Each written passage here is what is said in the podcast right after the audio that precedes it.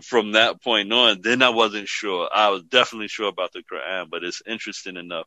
I wasn't sure about the Prophet Muhammad sallallahu alaihi wasallam. So I got a book of his sirah, and I got to the point of the story of Taif when Allah commanded to invite the people, and they had the beggars and children pelting with rocks.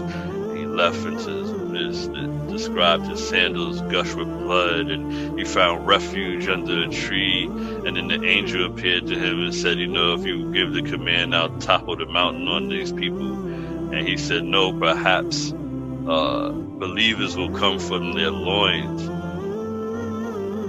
And when I read that, I just broke like I was weeping. I cried. I closed the book. I didn't even finish reading. I said, "I believe."